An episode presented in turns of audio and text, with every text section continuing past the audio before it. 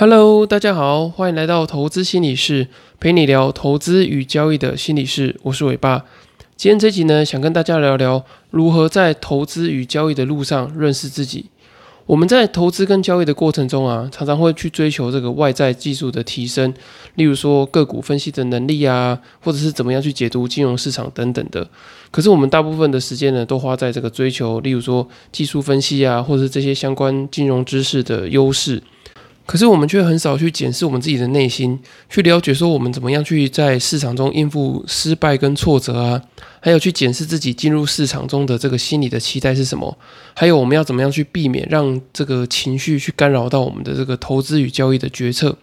那其实更进阶的来说呢，这个关于投资心理啊、交易心理的部分，其实是去研究这个投资人跟交易者的这个认知与行为的分析啊，还有你的这个情绪调节的能力。对自我的探索与觉察，还有你要怎么样去辨识在交易跟投资过程中的这个心理偏误啊，或者心理陷阱等等的。所以呢，我想介绍你，就是我已经发行的新书《在交易的路上与自己相遇》。想跟你分享这本书的原因呢，主要是想让你在这个投资跟交易的过程中呢，去更认识自己。也能够提升你在决策时候的心理素质，并且呢，教你如何去分析整体这个市场交易行为背后的这个心理因素，还有呢，也会教你在遭遇挫折的时候，怎么样去做自我调试啊、自我复原等等的，让你可以在这个投资与交易的过程中，更快的找到自己的交易心理优势，克服投资的心魔。那这本书呢，主要去分成四个部分。那第一个部分呢，是自我觉察的这个单元。那在这个这个单元里面呢，其实我们会发现，投资与交易的过程中啊，其实我们很多时候的错误是来自于我们对于我们自己的认识不够，导致我们不断的去犯下这个相同的错误，以及没有找到适合自己个性的交易策略啊，跟商品等等的。那以我自己为例呢，其实我之前在这个父亲投资失利的阴影下面啊，其实带给我很大的这个金钱的焦虑感啊。所以，我对于没有钱或者钱不够这件事情，会觉得很紧张跟焦虑，所以导致呢，我的交易问题就是会去过度的杠杆，想要透过借贷啊、高杠杆的商品或是融资等方式，不断去追求更高的这个损益的波动啊、绝对的金额等等的，导致我会去亏这个当下没有办法负荷的钱。所以呢，在这本书的第一章里面，会带你去发现自己在投资过程中的这个期待是什么。你是想在投资的市场中获利呢，还是你只是想要透过交易来找到安全感跟成就感？像对我来说，我就是想在投入股市的时候，去减轻我这个金钱的不安全感啊，跟金钱的焦虑感。其实我对于这个交易的行为啊，本身可能没有太大的兴趣，我只是想要透过这个赚很多钱，来降低我刚刚讲到的，就是金钱不安全感啊、金钱焦虑感等等的。那在这个第一章里面的自我探索呢，也会带你去探索你的人际关系啊、金钱的焦虑等等的，怎么样去影响你的投资与交易。那最后呢，也会帮你找到你自己的个性跟交易策略，还有商品的这个适配性。那这个适配性呢，简单来说就是你的个性啊、你的心理期待，还有你的心理素质，适合什么样的商品。如果你是一个成就导向比较高的人。或者是这个事业心比较强的人，可能就适合这种短线较高频率的交易，或是波动比较大的商品，例如说可能股票的当冲啊、短波段等等的。那这些商品呢，可能会适合你这种呃很想要在交易过程中取得一个巨大成就的这个心理的状态跟心理的期待。可是如果你是从小生长在一个例如说公务人员的家庭啊，或是比较保守的家庭里面。你的父母给你灌输的这个价值观，可能是诶投资或是这个期货市场是风险非常高的。那你个人的价值观跟个性呢，也会变得比较保守跟稳健。那其实你在过程中就比较适合波动比较少的这个投资商品。那你看，你如果你是这样的心理状态，然后遇到这个可能二零二一年这种起飞的这个行情啊，航运股的行情，你可能就会受不了呃外在周围的人一直给你呃洗脑说，诶。我投资这个航运股可以突然赚很多，那你就赶快进场。那其实这跟你的本身的这个保守的个性是不相符的。那你如果在这个状况没有厘清的情况之下呢，你贸然的进场，其实你会交易跟投资的很辛苦。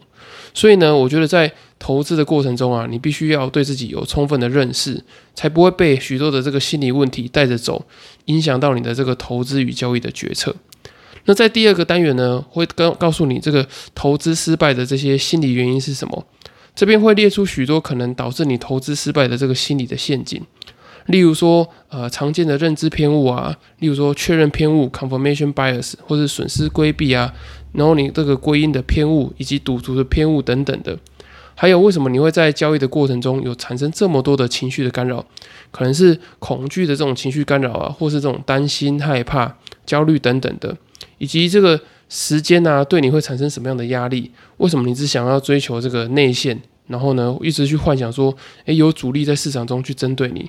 这些这个投让你投资可能会失败的原因，在第二个单元里面都会列出来。那最后呢，也会教你怎么样去果决的去执行交易，去排除掉这些心理的陷阱跟干扰。那这本书的第三个部分呢，是教你如何培养正确的这个投资与交易的心态。建立正确的心态，其实对你来说非常的重要，比你学任何高深的学问还来得重要跟基本。我举例来说好了，就是很多人都知道本多中胜，可是这个本多中胜到底是胜在哪里呢？其实他们除了资本多以外啊，更强大的是他们的这个心理的弹性。因为有多的资本，所以他们有足够的这个心理的弹性，可以去克服市场中的压力啊，不会被太多的这个市场中的这个损益波动或者市场的这个价格波动给干扰到心情。所以呢，你如果可以提前建立好自己的这个心理弹性的话呢，其实你不用资金很多，你也可以有非常有余裕的这个交易的心理的状态，然后让你可以去应付各种交易的状况。那在这个部分呢，也会教你用一些行为心理学的技巧。例如说这个增强啊、惩罚等等的，让你去锻炼这个交易的赢家的这个行为，因为我们的行为其实培养非常的不容易。你没有透过这个刻意的练习的话呢，其实你是很难学习到一些特定的这个交易的行为啊，导致说你可能交易投资了很多年，可是你的交易却没有呃什么特别的进步。我觉得这个在于就是你没有用正确的这些呃比较像是这种行为心理学的方法去调整你的这个交易的行为。那最后书里面第四个单元呢，就是教你怎么样去调整这个交易跟投资的挫败。其实我们很容易在这个遇到亏损啊，或者是一些交易的挫折的时候，会想要放弃，不想再进入市场里面。所以呢，你如果没有一个好的方法或是技巧，可以调整这些呃心理的挫败的话呢，其实你是很容易会去放弃投资跟交易的。因为我们在交易的过程中啊，其实最常遇到的状况，并不是获利，而是挫折，是亏损。而且当获利的时候啊，其实你都会发现说你没有什么特别的心理困扰。其实真正会让你想要放弃投资跟交易的，通常都是那些一直出现的这个亏损啊、自我怀疑等等的。当你大赔过后呢，你会产生很大的挫败感，会怀疑自己走进市场这条路到底对不对，也会怀疑人生的意义到底在做什么，会觉得说，诶，我这辈子是不是就这样子了？所以为了不要让你一直陷入到这个低潮的这个负面心理的漩涡里面。我有整理一些可以让你心情比较快速恢复的方法，也会跟你分享我之前在亏损百万之后，怎么样再慢慢爬起来这个自我调试的心路历程。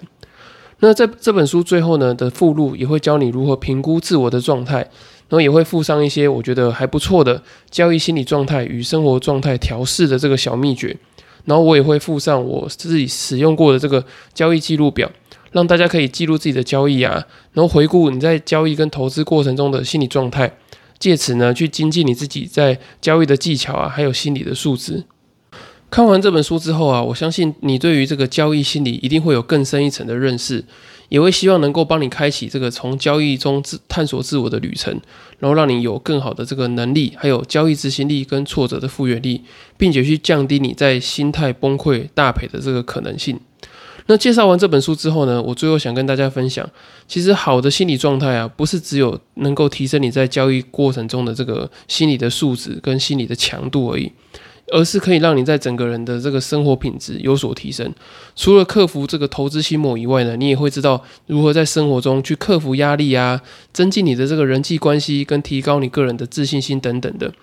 就如同我常说的，你怎么生活就怎么交易。其实透过这本书呢，可以让你的这个生活跟交易产生正向的循环。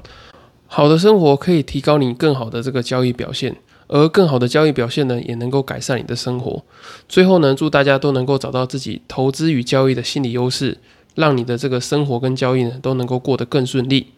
谢谢大家今天的收听。那如果大家还有其他问题的话呢，也欢迎到下方资讯栏的粉丝专业留言私讯询问我。那别忘了到资讯栏的链接下单买书哦，要赶在第一波首刷的时候才有交易日志的赠品。那我们就期待大家再分享自己的读书心得喽。我们下集见，拜拜。